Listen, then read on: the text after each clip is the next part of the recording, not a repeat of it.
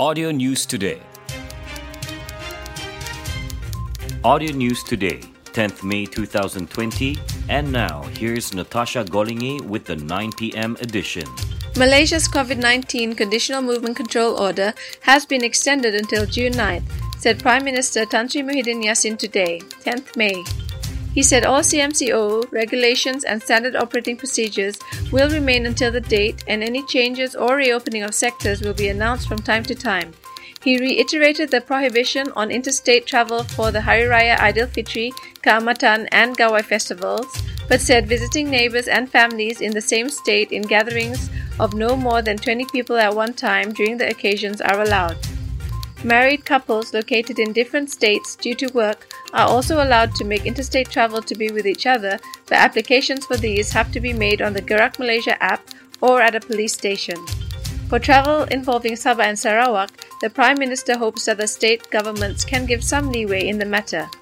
The Prime Minister also added that appeals for unsuccessful Bantuan Prihatin national aid applications can now be made until May 31st.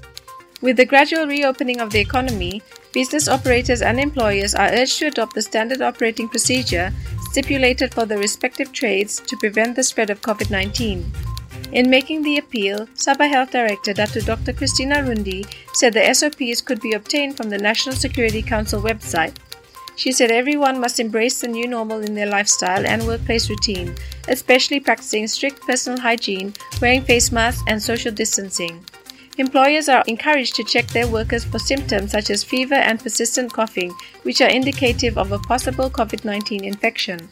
Christina stated this in response to inquiries from entrepreneurs, employers, and the public about the necessity to undergo COVID 19 medical screening as a condition for reopening of offices and workplaces. She said facilities for such testing was limited even in the private sector. In her latest update on the COVID 19 situation in the state, she said the number of positive cases remained at 317 as of yesterday, with 26 of them still undergoing treatment at six designated hospitals throughout Sabah. Sandakan Municipal Council SMC has set out a new garbage collection schedule based on zones starting tomorrow 11th May to improve the system. CMC President Wong Putin said the council had increased its fleet of garbage trucks and manpower to ensure timely collection and disposal of domestic refuse within its council area. Currently, the council is using four compactor lorries and 41 other lorries for the operation, working both day and night shifts. Another 10 compactor lorries are expected to join the fleet next week. Police are looking for the driver of a four wheel drive vehicle which crashed through a COVID 19 roadblock along Jalan Kolombong, Kota Kinabalu, last Friday night and fled the scene. Kota Kinabalu City Police Chief ACP Habibi Majinji said the grey coloured vehicle with the registration plate KM95 was then heading towards Lintas. It had a commercial vehicle license bearing a Kota Marudu address. The crash damaged the signage, cones, and lamps set up at the roadblock, but none of the seven personnel manning the facility were injured in the 8 pm incident. Habibi is appealing to members of the public who have information on the whereabouts of the offending vehicle or its driver to contact the nearest police station. He said this was the second time that the roadblock was rammed after the first case on April 3rd. The driver of the earlier incident came to the police station to report the case. Sandakan police have disbanded six COVID 19 control roadblocks, leaving the one at mile 30 Jalan Labuk as the sole operating checkpoint in the district. Sandakan District Police Chief ACP Muhammad Azhar Hamin said the winding down was in line with the easing of the movement control order. He said no one was detained for MCO violations, but the operation had foiled two smuggling attempts in involving contraband cigarettes. Sandakan had registered 21 COVID 19 cases. Since the movement control order MCO was implemented, almost all districts in the country have been designated as green zones, but the people should not be lulled into a false sense of security, says Prime Minister Tan Sri Muhyiddin Yassin in a live broadcast today, 10th May. He said these green zones were areas where there have not been any COVID 19 positive cases recorded in the past two weeks.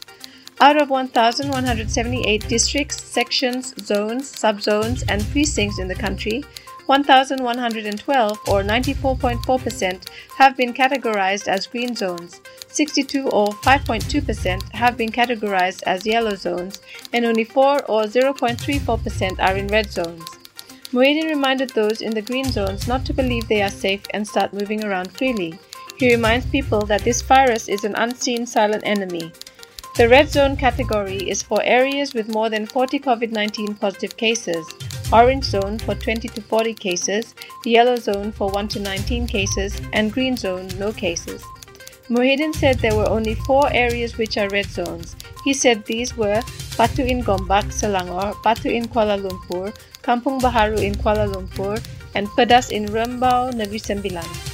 During his speech, Muhyiddin also commended the country for ranking fourth in the world out of 105 countries in terms of people's satisfaction with the government's efforts in dealing with the COVID 19 outbreak. He said this achievement was reported in a study done by a research agency based in Singapore. Like us on fb.com slash audio news today. Audio News Today